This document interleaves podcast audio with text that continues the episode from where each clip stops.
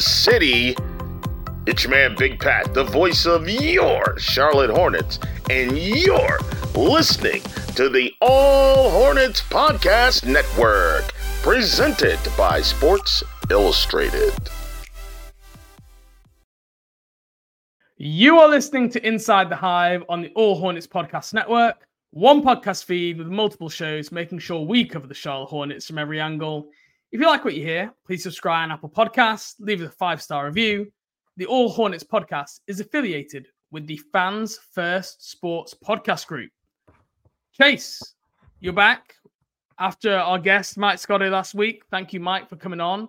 Just me and you here this week. We are doing Hornets plays 10 and 60 for today's show, hitting every Hornets player in the rotation within 60 minutes, giving you our, our key thoughts, some maybe interesting stats, and just reviewing each guy's kind of performance, a bit of a stock check for where they're at. So I'm looking forward to the episode this week. How are you doing?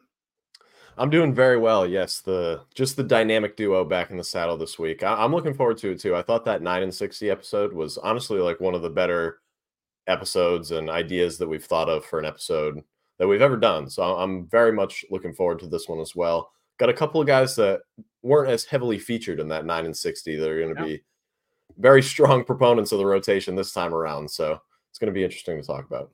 Absolutely. And, and we didn't include Gordon Hayward. We didn't include Mark Williams, uh, long term health absentees. They have played some games. The last time we did the 960 chase, the Hornets have played seven games. Okay. It was, I think, November 7th, November 8th, something like that. I mean, a lot has changed since then. Um, there are players in the rotation now who hadn't even played a single NBA minute basically at that point. So it'll definitely be interesting for those listeners who listen back to this one to, to use this as a reference point, like you said. Um, but Chase, we should probably get started here pretty soon because we we got a lot to cover today. Um, I will say thank you for those people who've been tuning in to the Stingers, the mock trade programs that we've had so far. I think we have three more planned. We have the Golden State Warriors, we have the Oklahoma City Thunder, and the LA Lakers all to come before the trade deadline. So they are shorter podcasts where we have a guest on who covers another team, and we're going into some mock trade negotiation discussions. Um, so they, they've been a good, good fun show. Um, next week, we are two Mondays away or Tuesdays away. That's our release day for the podcast from the trade deadline. Uh, we are going to be doing some our own mock trades. We're going to be going diving deep into the trade machine next week, looking at some of our favorite deals. Then the week after, we're going to be probably doing a rumor roundup within 48 hours before the trade deadline. Hopefully, things will have hotted up a little bit there, and and things are beginning to pick up already. We've seen some reporting from Jake Fisher, from Shams. You know, there are some Hornets names being floated around. Um, you know, apparently a lot of the roster is available, which it's not a surprise. Uh, I'm skeptical how much will be moved, but interesting to see some reporting already. Yeah, I mean, it's definitely a nice change from last year when though the team was struggling to a similar degree with injuries, like the most we had to look forward to really was a Mason Plumlee trade or a Kelly Oubre trade, who didn't even end up getting traded. Uh, Jalen McDaniels left, and I think what they got Svi, and I think three seconds in return that deadline. Hopefully, this time around, assuming that you know all these players that are featuring in the rumor mill, like Terry Rozier, PJ Washington, probably the the two main players that have that have surfaced. I mean, those guys could bring back some seriously appealing assets. So hopefully, we have at least a little bit more to look forward to. And yeah. then, if we were inevitably disappointed by a lack of of movement, we at least have a lot of uh, rumors to talk about to cycle through here over these next couple weeks. So unlike absolutely, year, so we got to take I, what we can get. And with us having Mike on last week and doing trade stuff the next two weeks, we wanted to take this episode to really focus on some of the on-court stuff because that is very important at the same time. Okay, a reminder for those people who uh, maybe did not listen to the last 960. Today's a 10 and 60. Um, we have six minutes to talk about a player. When that six minutes are up, we have our friend MC Hammer who's going to tell us to stop, just like this. Stop. Hammer time. That is code for time up on to the next player. No matter where we're up to, finish your point. We're going to move on to the next player. So, Chase, are you ready to go here? I'm ready to go. Let's do it. Okay. Well, I'm going to get us started with LaMelo Ball. Um, he has been back now for four games. Uh, he went down not long after our last 960. Um, he then missed his last game with a right ankle tweak again. in that same game, he was seen to play with his wrist. He was grabbing his hamstring and his glute. Um, I'm petrified every time he drives into the lane. um, he just doesn't seem to be built uh, to, you know, every single game he plays, he seems to have something. There was a game where he kept falling into cameramen in the sidelines. Like he he does play. He's not reckless, but he just has a knack for like finding himself in these positions where he ends up putting himself in harm's way. But since he's been back, he obviously had those two months off. 26 and a half points, five rebounds, six assists, 46% from the field, 36% from three, 7.8 free throw attempts per game uh, since he's returned. So he's been playing pretty well um, since coming back, considering that he's still, still clearly not at 100%. He came back into a Hornets team, which was definitely struggling. Um, but I mean, the key thing that stood out to me really is his defense since coming back. I mean, I looked at this. He's actually up at 2.8 deflections per game in the NBA, which is 15th in the league. And and that's like on a par with guys like Gary Payton, who plays for Warriors, Dyson Daniels, who plays for New Orleans. And, and these are guys who are like known to be defensive disruptors. So for him to be on a par with those guys is just super impressive. And and I've really noticed he's definitely had some better defensive tapes that's come back, seemed really engaged. That first game he came back, I mean, maybe it was because he was fresh, because he was coming off two months off, but he was looking super active on the defensive end. So, you know, the offense has been decent, not spectacular, but decent considering. But the defense has definitely looked uh, a kind of a, a grade up a little bit from when we saw him in the first part of the season. Yeah, and if I remember correctly, like even in that first nine and sixty, the general energy and effort that he showed on that end was something that we noted. Like in the past, and this goes for a lot of players that are, you know, the offensive engine, the franchise cornerstone, number one option on their team. Being like some, you know, hard nosed, like slap the floor defender isn't necessarily necessary because you're expending so much energy on offense, having one of the highest usage rates in the league, like what LaMelo has. You don't have to necessarily be that guy, but he was at that point a little bit. And especially now, coming back off this injury, having like well over a month off, he probably is pretty fresh apart from having what appears to be lingering soreness on every part of his body over the last couple games. But I mean, he's definitely, you know, conditioning wise, seems to be at a pretty high level right now. And I think just my favorite thing about LaMelo this whole year, but especially over the last like couple months, he has flipped from being not even not necessarily flipped from, but he has added basically being one of the best and most efficient drivers in the entire league on top of being like a high volume floor spacer. Right now, LaMelo is seventh in the NBA in drives per game, 16.9. He, uh, among those players taking 15 drives per game, which there are about 15 players doing that, LaMelo is sixth in percentage. He's one of the only guys that's shooting over 52%. Mm. Like, uh, he is getting to the rim at an extremely high volume. He's finishing at over 50% clip, which at most of the time, when you think of somebody driving to the rim and finishing around the rim, it's a big man that's shooting, you know, well over 50%, near 60%. Like all the leaders in the league in true shooting percentage for the most part are big men. Well, for LaMelo to be driving to the rim at that volume and be efficient, finishing that efficiently is super impressive. Like the other guys that are that efficient are like Luka Doncic, Shai, Ja Morant, Giannis, like Tyrese Halliburton is up there. Like there's Zion Williamson is only like what less than one percentage point more efficient than Lamelo on a nearly equal amount of drives. Like he's legitimately one of the most potent threats going to the rim in the league this year. It's you see it's, that, it's crazy what he's added to to his game. That's interesting because when you actually look at his rim numbers, his percentages, he shot 54% three years in a row, including this year. So I guess what and and that actually for a point guard only racks in the 24th percentile. Like that is, you know, lo- low basically. It's not a great percentage. However, I think what you said there is key. It's the volume at that mm-hmm. percentage. It's the volume combined. So the percentage might not be brilliant, but the volume is exceptionally high.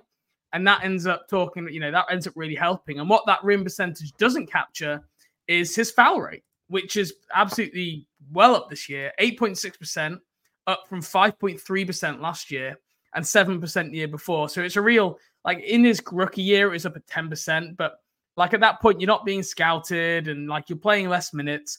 But it, it's clearly getting, he's getting fouled the most. And he's actually getting a lot more less like non shooting fouls. uh, which are interesting because I think he's beginning to understand when just to like run into a moving defender and draw a foul kind of out around the free throw line.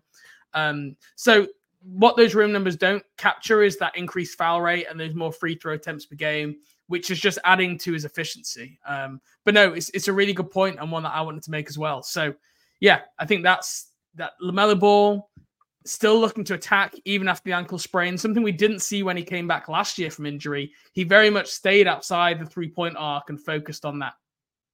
Stop. Hammer time. Right time. I mean, okay, on to you. Next player. All right. So most of the season been the number one option, dropped back to the number two option as of late. Terry Rozier. I mean, expectedly so. The scoring has dropped off slightly since LaMelo has come back passing numbers honestly are still there production wise and i think he's proven over the course of the last two seasons especially this year perfectly capable and comfortable playing both backcourt positions toggling on and off ball as a playmaker secondary creator obviously is one of the most explosive players in the league this year is like coming putting himself on the radar as like a true 20 plus point per game scorer on high volume hasn't necessarily led to wins for the hornets per se but it has clearly led to him being one of the more attractive options on the trade market Mm. Highest tr- true shooting percentage of Terry's career this year, while also on the highest usage rate of his career. I mean, as a result, like I said, one of the hottest names on the trade market. It makes perfect sense because it's coming at the right time right now, and the Hornets are clearly looking to move on a little bit. Terry's positioning himself to, himself to be a either a leader going forward that you can rely on to be a reliable contributor when Lamelo's out, or B a very attractive trade asset for a team that is currently competitive right now and in a bit better of a situation than the Hornets. Yeah, I mean, I said early in the season, I, I still think there is a really good role for Terry Rozier to be the sixth man. And you saw while LaMelo Ball was out, Terry was actually played the best basketball of the season so far. And when he's come back, like those numbers have dropped off a little bit. And the the feeling has always been that Terry Rozier is is better as that off ball scorer, and that's certainly probably been our stance. I think over the the time he's he's proven to be that. This year, I'm beginning to wonder if it's almost swinging back the other way with the pendulum. Like when he is able to have the ball in his hands, he sometimes looks like he's more in rhythm and he's more engaged offensively. And uh, again, some of these trade markets that are looking for him, maybe that's what they're looking at. So I, I do think there is something to be said here. You know, if you could get that big upgrade at the two, a you know a better defender, uh, you know someone also with size, so your backcourt was two guys with six five, six six plus. Terry's there coming off your bench is just like a really great spot to be in, and as a as a potential spot starter, if Lamelo Ball is going to be injury prone over the course of his career, to have Terry there as that sixth man to step in would be would be perfect. So I'm still reluctant to move Rozier before the trade deadline. Like, but I also appreciate if he's playing this well and some team wants to really put, you know, two firsts on a table or, you know, a, another player, you have to, this team is so far away that you have to listen to everything and you can't get too picky. Yeah, I completely agree. I still have that stance along with you that there is certainly a role for a player that is as productive as reliable in terms of their injury status. Like apart from that nine missed games early in the year.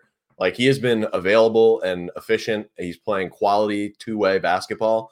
You really just can't get that out of many players, especially at his size and like even at his contract value. Like if he's going to put that up consistently and even in like a little bit less of a role with a more quality team off the bench or something, like those numbers are still going to be pretty close to team friendly at what he, his contract value is going to be at over the next couple years with the cap rising as well. And just to put it into perspective, how much better he's got as an on ball scorer this year, Terry leads the team of the Hornets in mid range field goal percentage 49%, 80th percentile among guards. His first year with the Hornets, he was fourth on the team in mid range field goal percentage, 37%, 36th percentile among guards. So, I mean, he has like literally night and day transformation as an on-ball scorer at the second level, being able to pick his spots and kind of snake pick and rolls, weave his way through the defense. very patient, plays with pace as a point guard, and really is just an extremely high level scorer over the last year plus that he's developed into. It's very impressive to see. He's got so much better as as a player since joining the Charlotte Hornets. He he was 25 so years old better. when he joined Charlotte, right? Most you know people at 25 years old, you think you you are what you are, right? That's what a lot of people would say. Oh, mm-hmm. you're not going to get that much better in your, mid 20s. Like his usage in his first three seasons was all like 24% or under. This last year is up at 28. This year is up at 29, and he's having the most efficient season of his career. And his assist percentage again, like, is up to 31% from 20% in his first three seasons. So he has really just taken things up to another level this season. And I'd like he won't win most improved, or he won't even be in the top 10 of votes, probably. But if the Hornets were doing better and Rozier was putting up these same numbers, I think he would be more in the conversation. And and I guess like again, if it was over a broader period of time, but a real credit to Terry Rozier. He uh he's putting a lot of work to get better. And that's something that we all have to remember. Like, if you have those people with the attitude that Terry Rozier has, you get better every single year of your career, not just, you know, when you're 23, 24 and you think, well, that's it, that's the ceiling. I mean, if this is the end of the run for Terry Rozier as a Charlotte Hornet in the next couple weeks here, like, I, I, I very much hope that the fan base kind of appreciates what he's done in his time. Like he is top 10 in franchise history in blocks in his time here in four and a half years. Like not part of that is is again because the the the Hornets history is not the most illustrious, but like there are a lot of good bigs that came through this organization in the 80s and 90s. And Terry has cemented his place among Hornets history in the last yeah. couple of years. Okay, on to our next guy, Miles Bridges. Um, we spoke about Miles, I think, in, in early January was our last time we spoke about Miles in a little bit more extended lines. And I think at that t- time, his, his level of play had slid a little bit after his hot start, his hot return. His defense was going through a particularly bad spell. Um, but again, if you look at like the the the averages over the season, he's pretty much in line with where he was the season before he basically missed a you know a whole season plus 10 games. Um re- remarkably similar actually scarily so considering how much time and how long he's been away to be, be to be that similar. Um i think look there have been some signs of life i think since that early january stretch especially on the defensive end.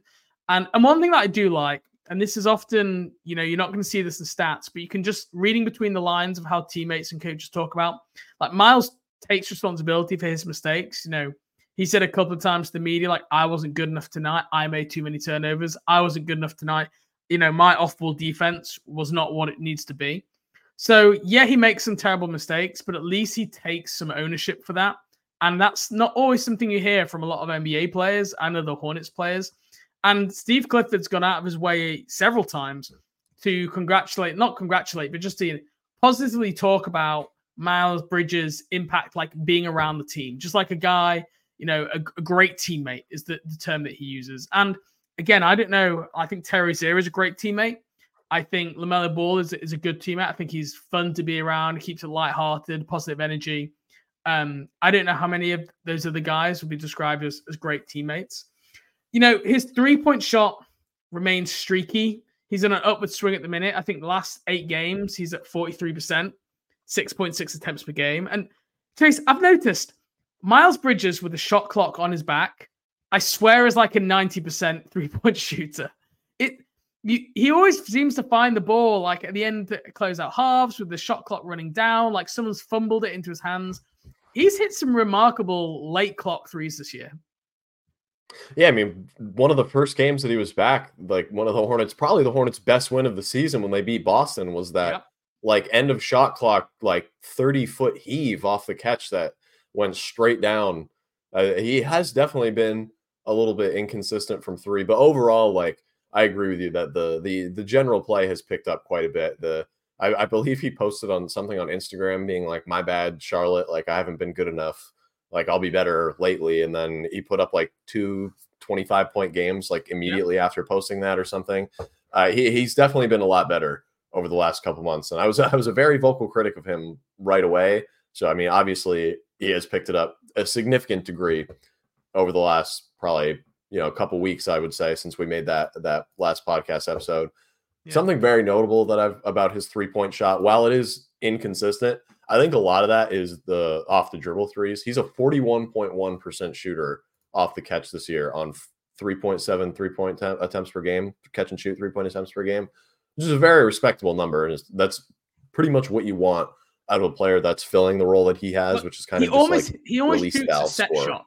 Like it, it is Yes. almost like a set shot, like a kind of and and that makes sense. You know that, that anything off the dribble always does look a little tougher for Miles, and that's that's what we really didn't like. I think was there was a lot of mid range shots coming in December and early January. There was a lot of mid range, and we know that's just not a strength. Yeah, and even then, over the last like couple weeks, he had I think he over the first like couple weeks of the of his return, I should say, he didn't really look quite as explosive. But over the last couple weeks now, since he's kind of picked up his play a little bit, I think that's kind of come back and maybe it was just lack of conditioning or just not being uh, used to the pace of the of the game that he had been playing at for you know being out for a year but Mm. now it seems like he's settled in a little bit he hasn't had nearly as many or really any of the like highlight reel dunks or alley oops that he used to have but he definitely looks more explosive like a little more bouncy and just generally like equally as athletic or not equally but closer to as athletic as what he was a couple years ago when that was like a, a very real concern when he came back was he just looked like very sluggish and a lot more ground bound than he used to be. Yeah. And you know, we criticize a lot of players on this team. Not criticize, but we we moan about the missing games, okay? Injuries. Miles Bridges is remarkably available, and that's something I don't think people talk about enough. He's never played less than 66 games in a season, and that was basically due to COVID. He did have a shoulder injury that list that year, but he also picked up COVID and missed like I think 2 weeks basically. And when you talk about things to take into account, that is like one of the first things you talk about. As Miles Bridges is always available, apart from off-court issues, but health-wise, he is always available, and that's something that should be uh, made aware of. Um, interesting fact: uh, you think that he's a beast of a downhill driver, right? You know, getting to the rim, and he has almost identical numbers, both in terms of frequency and finishing percentages, as Gordon Hayward driving to the rim. Which, like, if you'd have told people that, people would have thought that Miles Bridges is a much better finisher and he gets there more because of athleticism. Um, so I just thought that was really interesting. One thing he does need to do is to try and focus on uh, passing more off those drives. I think Hayward has, you know, passes at, at 40% of his drives. Uh, Miles Bridges only down 29%, and that's quite low for the team. So I think he's a little bit head down on those drives, and that's something that needs to take take into account a little bit more. Hammer time. Um, the last thing I want to make before we move on, I'm going to disrespect MC Hammer. The free agent sweepstakes are go, are, you know, the, things things are changing here for Miles Bridges. Pascal Siakam off the board, basically. OG Anunoby basically off the board. The- he is becoming the premier power forward free agent this offseason.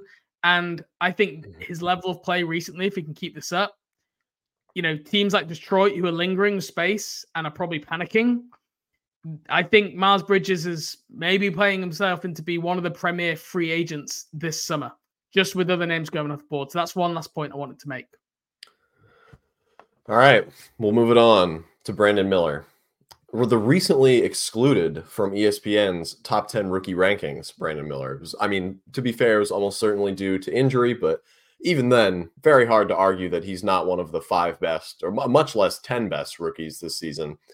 He's fourth on the team in on off point differential via cleaning the glass. Very impressive for a rookie. The only players that are better than him are Melo, Mark, and Hayward in that end. He's impacting the game on both ends as a very young player. He's still only 20 years old, playing with a chip on his shoulder, impressive poise as a ball handler as well.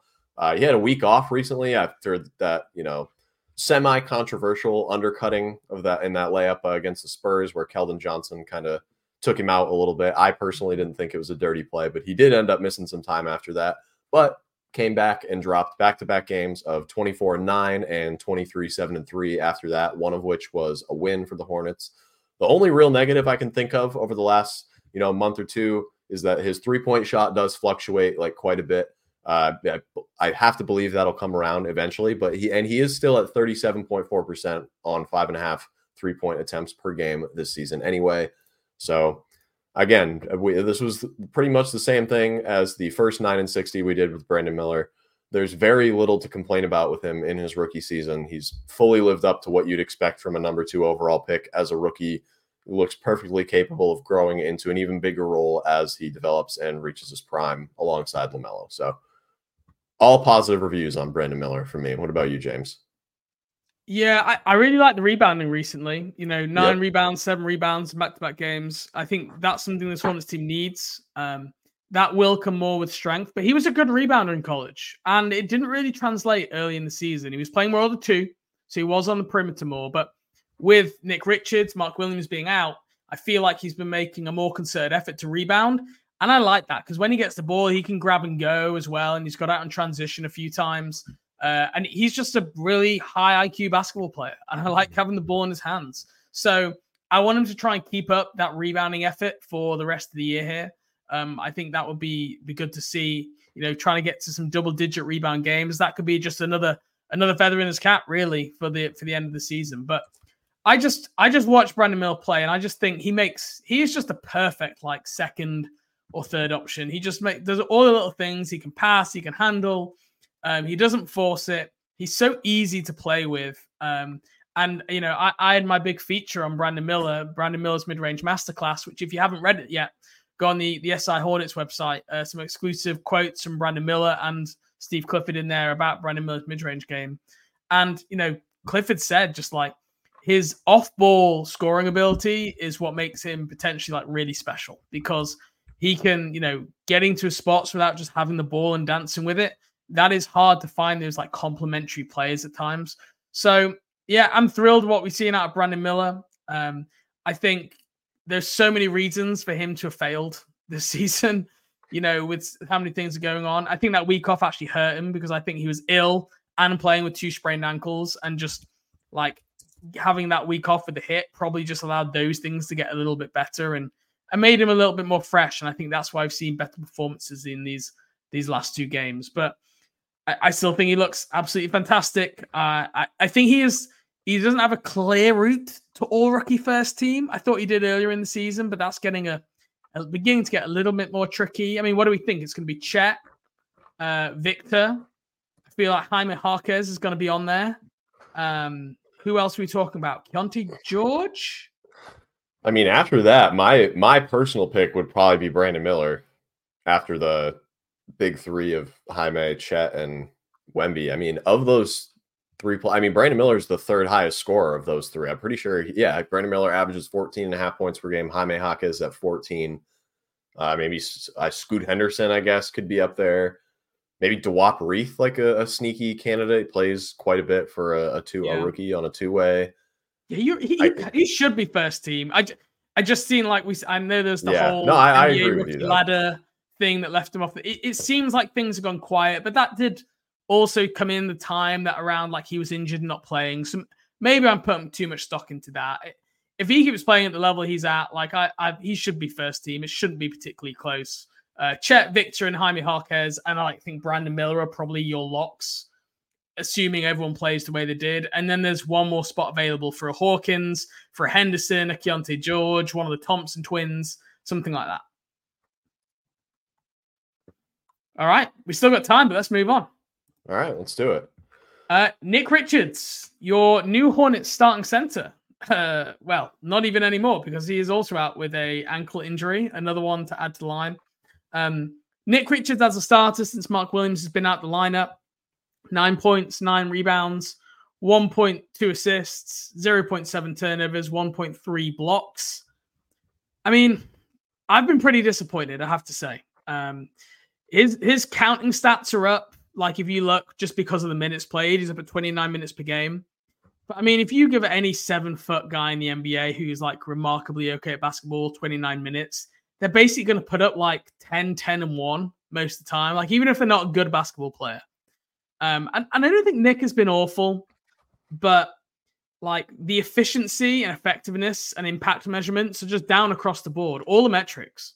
Um, you know, his rebound percentage, his block percentage, uh, last year, his foul rate was at 26%. He was one of the most fouled players. I think he was fourth in the league in like foul rate. He was absolutely getting fouled by everyone.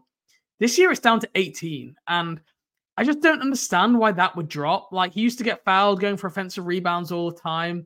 It seems like maybe Clifford has dialed him back from going for offensive boards to get back on defense. Maybe maybe that's why. But there's just so many times you look out there and you feel that Nick Richards is overmatched on both ends, and he struggles to impact the game, gets into foul trouble at times. Uh, and, and maybe that's one of the reasons his impact is down is because he's now trying to balance staying out of foul trouble, whereas that never used to be the issue. And and now you're having to see him make decisions. Don't block that shot. Don't try grab that rebound. And and that's dropped his impact and effectiveness a little bit. Yeah, I mean, I'm glad that you made the point about his counting stats being up, but it not necessarily reflecting that if you dig a little deeper. Because, I mean, you, you could make the argument that when you born out in the advanced stats, like Nick Richards is probably the worst rotation player on the team right now.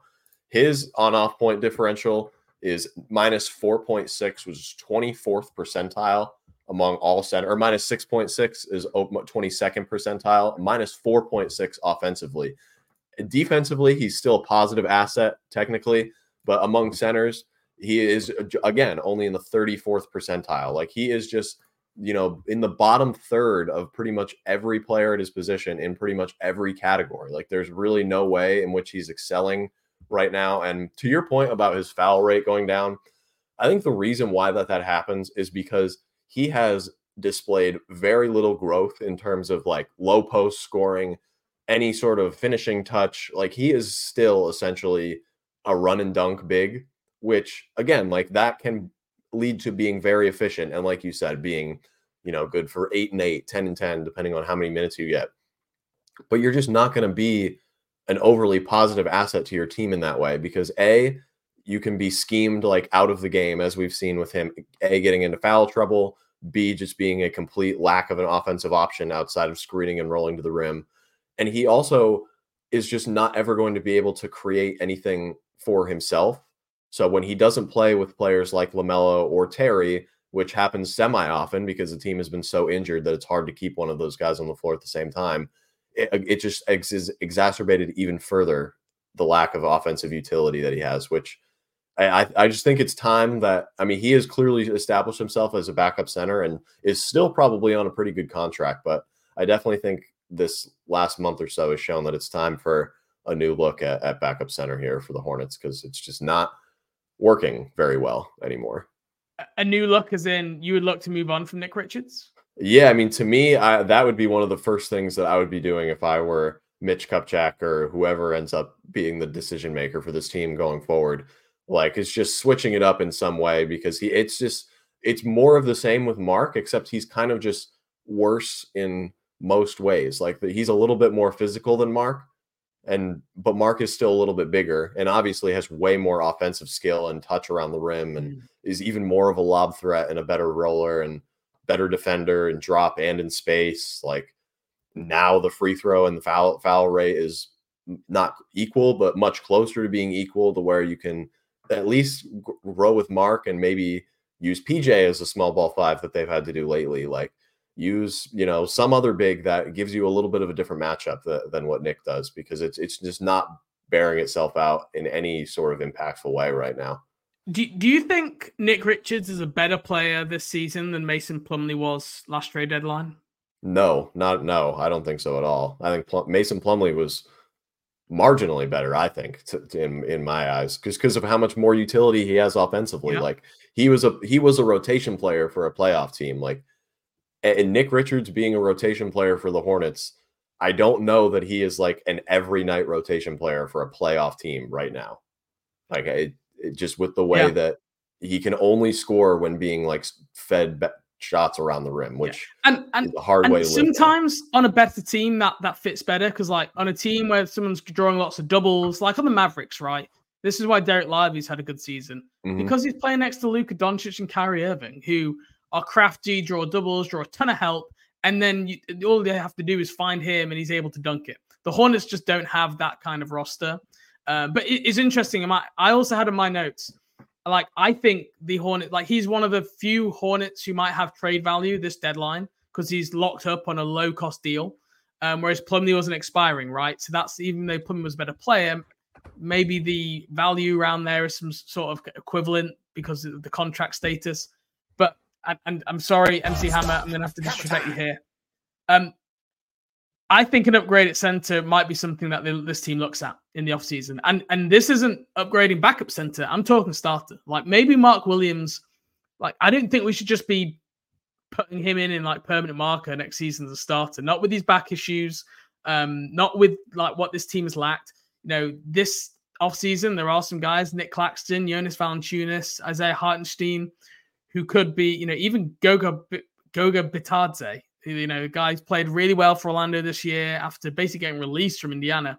Um, those are all guys who give you toughness, defense, rebounding, and are probably more impactful right now than than Nick Richards. And I think could even start ahead of Mark Williams. And then, like, imagine if you've got Mark Williams coming off the bench, and he can still be your long term project, but you've got some guy there who, while he's getting this back thing sorted, and while the Hornets are trying to get back to respect respectability, that's something that they can look at.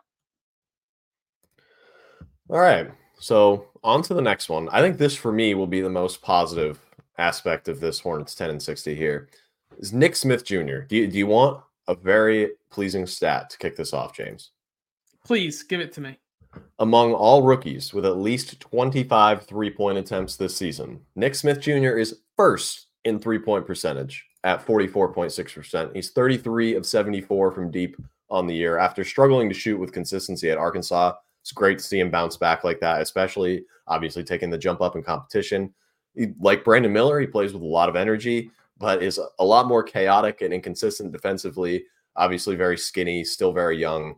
Doesn't harm him much on offense because he has insane shooting touch and plays with supreme confidence, but can get moved around a little bit and is a, a, bit prone to dying on screens defensively. Scoring has fallen off slightly since that early stretch in January. I use in double digits in four out of six games.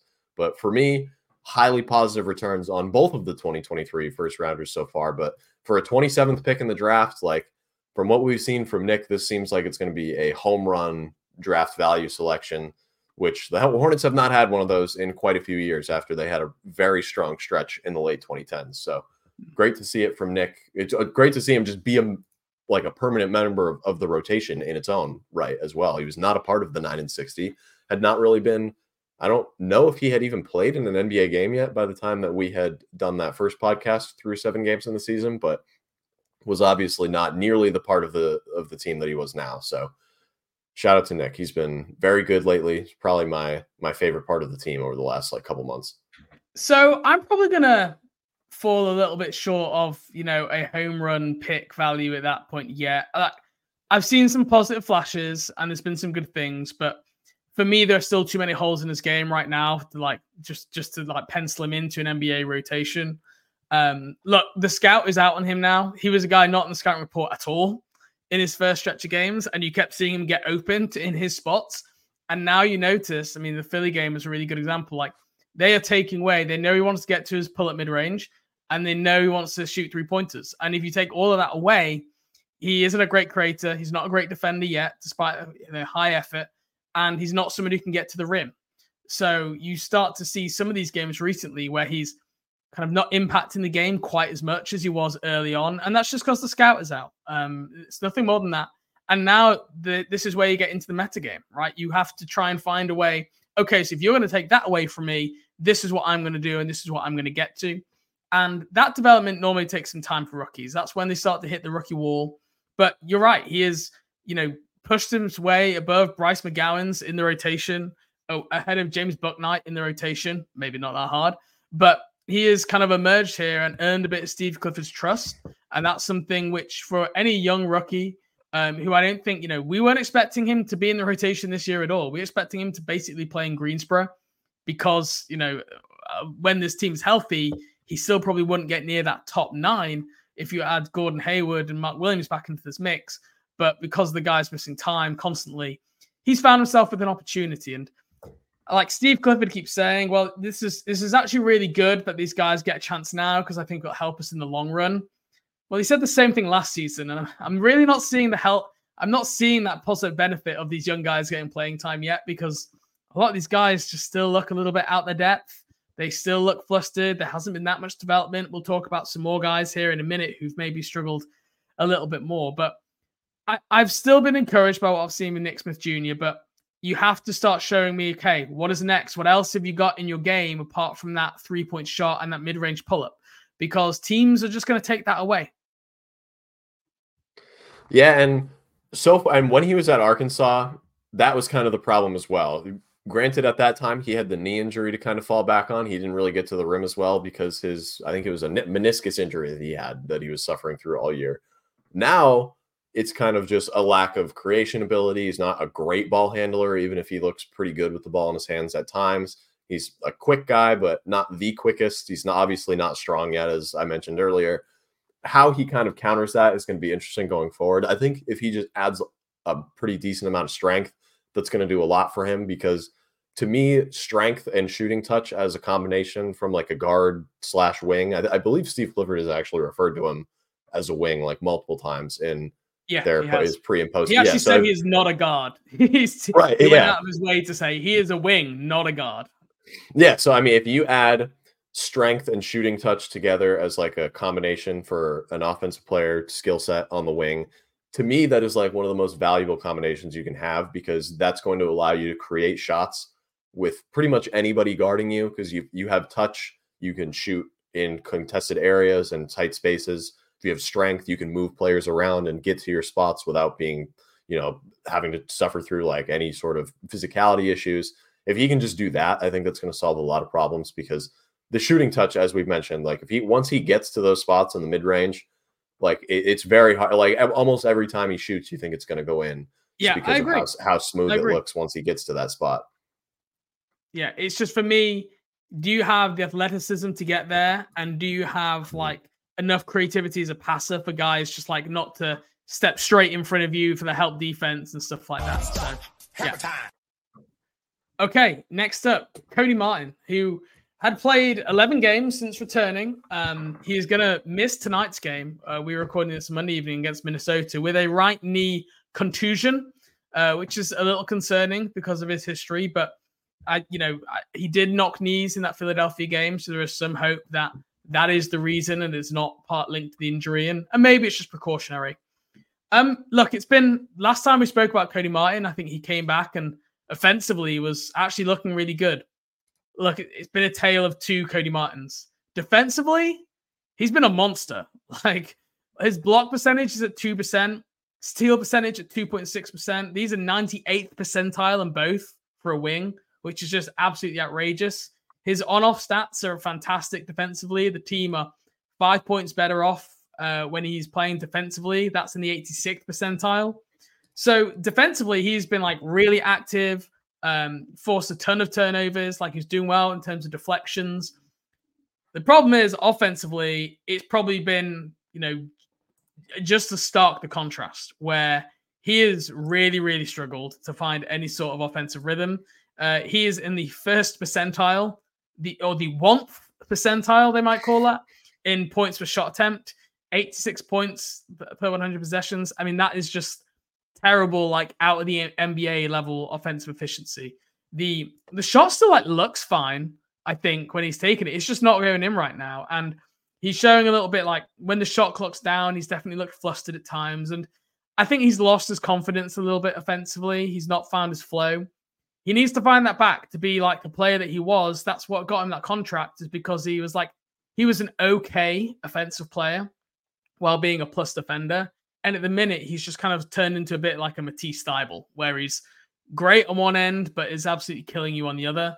Um, I still think overall it's been positive. You know, he's not been sitting out back to backs. That's really positive considering the nature of his knee injury. But I'd say it's been an overall mixed bag for Cody Martin. I just really hope if he misses like, mul- like multiple games with this knee contusion now, that for me is like code for we ramped up again, we tried it, and he is still not feeling great, and now he's having to miss more time, and that's you know red alert status. So let's hope that's not the case. Yeah, and I remember, I think he was questionable or had a gro- that groin injury that popped up on the injury report. I remember Steve Clifford being like, "Yeah, I think I played him too much when he, he came back," and now he had just missed. We said that on the podcast. We, we said yeah. he was playing too much. We said he just played yep. 35 minutes the last two games, and then the next game, Steve Clifford came out and said, "I've been playing him too much, and that's why he's got the groin injury." And I was like, at least you've admitted it, Steve. But like, why do we have to do this? He says the same thing with Gordon Hayward as well. Right, and it's now you know well into the second season of doing that, so you'd think that that we would have some sort of awareness in that regard. But I mean, to the same degree, you if a guy is healthy, de- uh, deemed healthy by the medical staff, the Hornets are bad enough to where they just need good players on the court at all times. Cody Martin is obviously one of those guys, like the toughness, tenacity, and feel for the game on both ends of the floor, which like plenty of players on this team have what you would call feel for the game offensively. Very few have feel for the game as defensive players. Cody is one of them, combined Absolutely. with that toughness and physicality. That was so sorely miss. And an- another thing Steve Clifford has said in the past is that like just one rotation guy can make a huge difference in like what your team looks like. And like Cody Martin, I think was kind of who he was referring to when he would say things like that. Getting Cody Martin back, it uh, hasn't resulted in wins for many reasons, but the team just generally gives off a much more competitive vibe when you watch them. They're just a more cohesive unit defensively. Again, the shot hasn't been there, but like he shoots it when he's open and it looks okay. So if he can get back to what he was two years ago, like he's going to be again like an elite low usage 3 and D guard, which is a very specific role and uh, he gets paid appropriately for it. But like that's a very valuable thing to have for a team that doesn't have many other players that can defend in the way that he does on the perimeter. Yeah. And maybe this is one of the kind of amber flags for is that knee feeling great? Cody this year, you know, he's been uh last three years rim percentage of the shots that come at the rim 48%, 47%, 41%. This year it's down to 28. And that mid range percentage has gone way up. So he's settling and pulling up more for mid ranges, which I think that is a confidence thing. That is, I didn't feel confidence either exploding to the rim. I didn't feel confidence attacking this big, taking them on at the rim, trying to draw contact.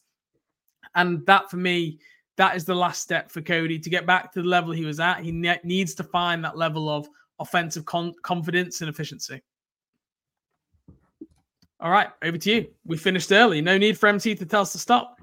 All right, we'll move right on to PJ Washington. And I mean, I'll be honest, like, despite what is definitely a down year, like, much of my analysis on PJ is pretty much the same as it's been because a lot of it, like, directly applies to his current situation.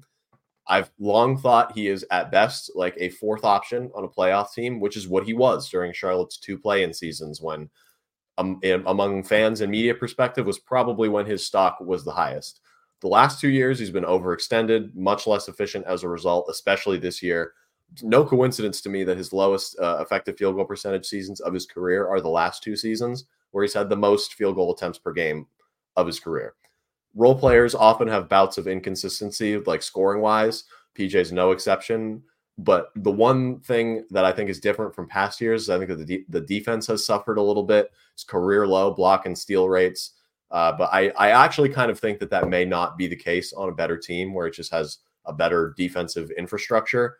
Uh, but I'm still like, apart from Terry, I'd have to imagine he's the most tradable guy on the team right now with that very team friendly, declining contract, and the fact that he's he does still fill the role of like a spacing four that can attack closeouts, makes the occasional like nice connective pass, and is like a fairly versatile front court defender that can protect the rim in small ball lineups. So there's value in that, but I just think that with the Hornets, he's just kind of it just shown what he is, and there's no real way for a player of his ilk to be effective on a team that's in the situation the Hornets are in right now. Yeah. The I, I agree that he has the most interesting trade value. Uh, you know, maybe outside of Terry's Rozier. Um, I think Sacramento and Dallas are teams who pursued him a little bit in the offseason and wanted to sign him. And I don't think anything he's done this year is probably going to have changed their mind on that. Like shooting efficiency is a bit down, but that that comes and goes. And it's been a like I say a strange situation this year. Um, I I think he's really is a name to watch. Um, now, if you move him and you lose Miles Bridges, you could be heading into next year as JT Thor being your starting power forward, which is not an ideal position. But like equally, this team needs to make some upgrades to this roster, right? And then at that point, you can go out to a, I don't know, Tobias Harris and say, we want you to be our starting power forward. You become our second or third option on the team, and you've got more of a role there. So there is an element of risk moving PJ, but I just think he doesn't fit what this team necessarily needs. Like this, this team, I've been thinking about this a little bit. This team needs to get bigger. You look at them play against Philadelphia, and they are so small. Uh, and playing like six, six, six, seven, PJ Washington at power forward, like that is part of the reason here. Uh, you know, and I, I think long term, I know Miles Bridges plays more of the four generally in Charlotte. But I think if, if you want this to be a, a bigger team that is like tougher, more physically, like he has to play the three because he's like six six himself. And you need to have a guy with a lot more strength, interior presence, defense with some size, disruptive defender playing that four position who can maybe switch onto wings. And I just don't think PJ fits that. So I think he's got a role. I think he fits a, a ton of places really easily. I think people will like him as a small ball five option as well, but just not in Charlotte where you're already dealing with a strength, defense, toughness issue across the rest of the roster. Then that just eh, you know amplifies it with PJ at the five and we've said it before too. If the goal of this team eventually in the long term is to just kind of make changes and shift the deck chairs around a little bit and come at it with a different group after years of mediocrity at best with many of the players that are here, you got to make changes. PJ is one of the guys that's been here through that entire run where the best that they got was slightly over 500, you know? Like at least give him as an individual an opportunity to prove, prove that as an NBA player on a slightly better team where with the Hornets the last two years, he's just been less efficient than he probably should be due to being overextended offensively. So definitely a guy to watch uh, on the trade market uh, in my eyes as well. Yeah. Okay, moving on to my last player, JT Thor. Um, look, I don't have. He was borderline to be included in the ten and sixty. He made the cut. Um, I, I have one stat that I want to share about JT Thor. Oh boy. The selling point for JT Thor is right, disruptive defender, 6'10, 6'11, long arms. Like he can he can get, you know, he can switch, he can be active. He's averaging 0.6 deflections per game. Right. Uh, to put that in perspective, Nathan Mensah is doubling him up at 1.2. Brandon Miller, the rookie, is at 1.5. LaMelo Ball leads the team at 2.8. As I mentioned earlier, that's 15th in the NBA. Like if you're JT Thor and you can't do anything on offense, like your your shot isn't good enough, you can't put the ball on the deck, you can't pass the ball for sure, and you're not a monster strength, you're not guy grabbing a bunch of rebounds. At least you want to show some value as like a disruptive defender who can cause some turnovers, who can use your length. And look, there has been some signs of life from a torrid, torrid start to the season in recent times. He's had some some quarters, some games where he's looked better, but like you look at the full body of work, it's still like borderline. Well, not even borderline. There are people playing in the G League better than JT Thor right now. That's just a fact. Now they might not be as young as he is. They might not have the measurables that he has. Um, but at like some point, that only gets you so far. So I agree. He's still probably shown enough that like I think his option got picked up uh, earlier in the season for next year, or he didn't get turned down.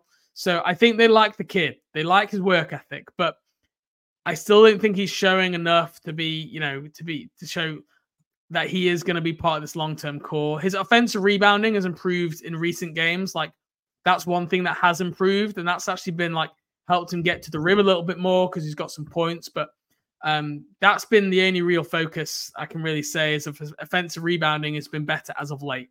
But JT, you have to start being more disruptive as a defender. That is your selling point, and it's just not it's not being impactful enough right now for you to be a contributing player. I have not held much stock in JT Thor for quite some time now, and to accentuate your extremely scary defensive stat, I've got one offensively as well. The appeal of him as an offensive player, right, coming out of Auburn was somebody that could shoot really well, had nice smooth mechanics for like a 6'10 lefty, had a little bit of off dribble juice. Do you I want you to take a guess at what his effective field goal percentage is this season right now. What what do you think it is, James? Uh 42%. It is 40.4%. And that is hmm. factoring in that three point shots are more difficult and worth more points than twos. So he is essentially barely above a 40% shooter when factoring in the difficulty of threes, which again is one of the more high volume attempts that he takes and is Oh supposed to be God. the appeal of him as an offensive player. So Chase, it is I've- just I've just found a stat that trumps everything. Oh my god. Do you want to guess what- how what many? Do you want to guess how many free throws that JT Thor has hit this season? Oh no. Hmm. Three. Uh, you are correct. He has three free throws for the season. Attempts for the season. He is at uh for the whole season. He is at seven attempts for the entire season.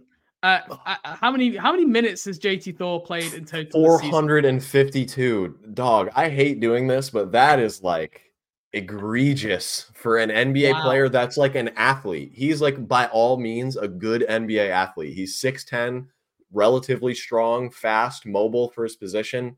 There's no world in which a player that is built like JT should only draw seven free throw attempts in almost 500 minutes. That is just Me or you That is draw more astounding. Genuinely, like I genuinely is- agree. If if you gave the team like a, a fake, if you just put us in place of JT and gave the team a fake scouting report, we I think we would. I'm obviously kidding, but like, god damn, that is that is egregious. That is so so so low. I mean, Nathan Mensah has drawn more free throws than that. I would almost guarantee. I'm, I haven't even Oh, looked, but One, there's no like, doubt in my mind that Nathan Mensah has taken at least seven fr- uh, free throw attempts this year. Yeah. Yeah, he's uh, Nathan. Yeah, Nathan Mensah's nine for twelve from the line. So on top of generating more, he's shooting a higher percentage. And Nathan Mensah was averaging eight points and eight rebounds per game in the G League two months ago. So, yeah, the verdict I think is out on JT Thor. Unfortunately, I don't see much in the way of upside anymore now that he's halfway through his third season. Unfortunately, Yeah, he, he would be a guy that I could completely understand new management coming in and going, yeah, we don't have time to wait for this kid. Like he might be Right. something eventually, but like this team is, like I say, lacks depth. And this is one of the reasons why is because there are a bunch of young players on this team who are not good enough to play in the NBA right now. So when there are injuries and they're called upon, the team stinks. So that we have to like this isn't the situation for JT Thor right now. It's just not. and it sucks to say because he was supposed to be a part of what was a very high hyped up high expectations draft class in 2021 but by all means has not come to fruition so should we move on to the last player in the hornets 10 and 60 here james Yeah. And this is easily the, the saddest part for me so we're ending this on a low note I know. for- I for did this on purpose, so you had. I know, I know you did. So my my property on Bryce McGowens' island has never had lower value. I'm going to start with the very brief positives right now. His overall efficiency numbers have gone up by a noticeable degree. He's now a 38% shooter from deep on two threes per game. Solid numbers for a role playing wing. I also think he's like a solid positional defender that doesn't get beat as often as some players on the team do. Solid, I think, is a word that you have to use a lot with Bryce McGowens, which it just is not going to cut it for a player that you know is in the role that he is in and has the especially has the talent that he has. I think I'd Because go below apart- solid. I have to say, I think you're being very kind with solid. I think I'd go I- like yeah. rubbery. Offensively, rubbery. offensively, it's not even solid, which is the thing, is because he's supposed to be like a good offensive player, What but he is an extremely he's so hesitant, dude. I don't get it.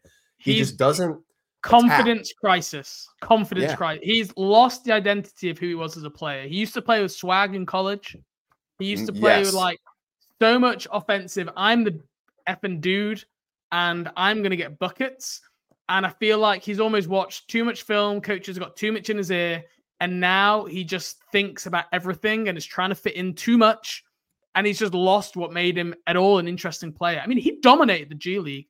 He was like so dominant in the G League in his rookie season, and we have just reversed backwards. I don't even get like if you tell me shoot 38% this year, you think, oh great. But that makes no difference because the rest of the game has just abandoned him. So, for whatever reason, this was the most confusing part of it to me. He is averaging fewer field goal attempts and has a lower usage rate than he did last season. Like, how should that be possible with a year of development and you know having a firmer place in the rotation? Somebody that is is calling card is being a on ball scorer, like just a guy that can heat up, like you said, gets buckets, attacks guys one on one, and can score. He can draw fouls, which is really the only positive in his game right now is that he's still in the 94th percentile in shooting foul percentage on cleaning the glass. But the only thing is that he doesn't lean into that.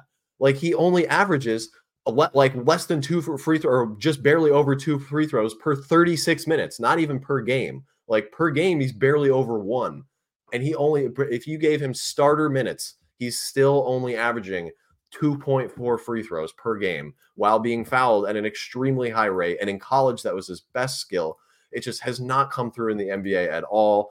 And if that were the case, being accentuated by that raised three point percentage would probably help. But the lack of like just aggressiveness that he has, he's not like a potent scorer at all, which is like what he used to be. Like, you could picture him being like a six, seven, like microwave scoring wing that yeah. got to the line a lot and scored off the bounce from three and made like the right passes on dump offs and to cutters and stuff. And the the defense at times last year and even early this year showed signs, but like it's just not there. Like nothing that he does is going to cut it in like a like a bench scorer role or even like a more simplified three and D role. It's and which Look, is shown by the steep drop off in minutes lately. Two DNPs it, and two minutes against Philly. So yeah, and now behind Nick Smith Jr. in the rotation. Yep. I mean, and is, James Bouknight for for a period of time it seemed, which. Yeah that that is a more ghastly statement than we've said probably about anybody in this. He's one podcast. of the, the, rare players who got benched during a game this year by Steve Clifford, which yep. is which rarely happens. Yeah, I look. It's one of two things Bryce.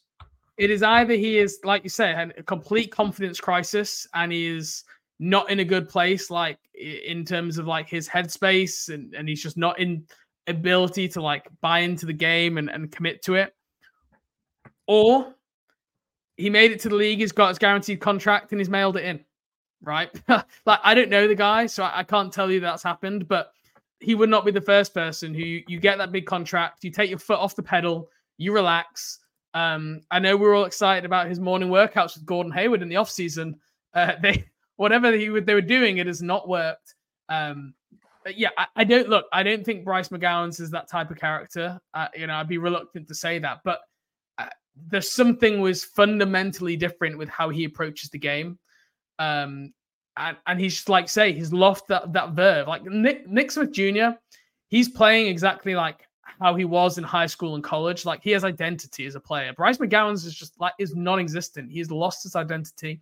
I think we begin to see it in summer league this year, where like he just turned into like an occasional downhill driver, and it, like he was just we were all scratching our heads a little bit at the summer league performance, and it's just carried straight on into the season.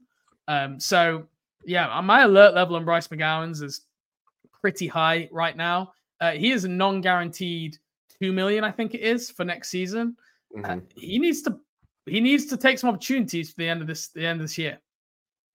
I actually think he might be a sneaky candidate to be moved at the deadline here if another team is interested in a flyer on a young player, or maybe swapping flyers yeah. on a young player for another. None of these Hornets young guys have any trade value, so it's no, like they really who the don't. would want to take a flyer. I don't. I, that's a that is a great point, but I do think Bryce maybe just being young, the youngest of the bunch. I mean, apart from Nick Smith, obviously, but you'd have to imagine the Hornets are looking to keep him. Yeah, maybe Bryce has something to offer to an opposing team, but yeah, I mean, hey, and even if he's not moved, like if they move other guys and bring new guys in, like I have to imagine that they would be, you know, pushing him further down the pecking order for the rotation. So yeah, it is not not looking good for for Bryce, there's, unfortunately. There's something going on. I'm sure of it, and and he's you know he's a quiet individual, and I I, I don't know, I don't know, but it's extremely worrying because he was a promising player at the end of last season. Just think that last game, then last season, I think Mark had 2010, Bryce McGowens' team high in points. Uh, something's happened. Yeah. Anyway, Chase, that brings us to an end of our 10 in 60. Um, we've hit on all the key players. Hopefully, in our next edition, which will probably be sometime in March, I would imagine, after the trade deadline. Um, or maybe we'll do late February. Hopefully, we'll be able to talk about Mark Williams. Uh, we we may never talk about Gordon Hayward ever again. He might just be not playing until after the trade deadline. It's looking more and more likely that way. We might be having to do the right. Let's talk about Gordon Hayward's time in Charlotte podcast. That might be one for us at some point in February. But uh, look, thank you for for your time today. It was good to to hit all these players again, kind of other than the checkpoint here, and we'll make sure to do it again in the in the future. Absolutely. I hope the listeners enjoyed it as well. It was nice to get all these thoughts kind of fleshed out here as a uh, as the deadline approaches. And like you said, maybe the last time we talk about some of these guys yeah. as as Charlotte Hornets in this way. So thank you everybody for listening, as always. Yep. See you, See you next week for fake trades.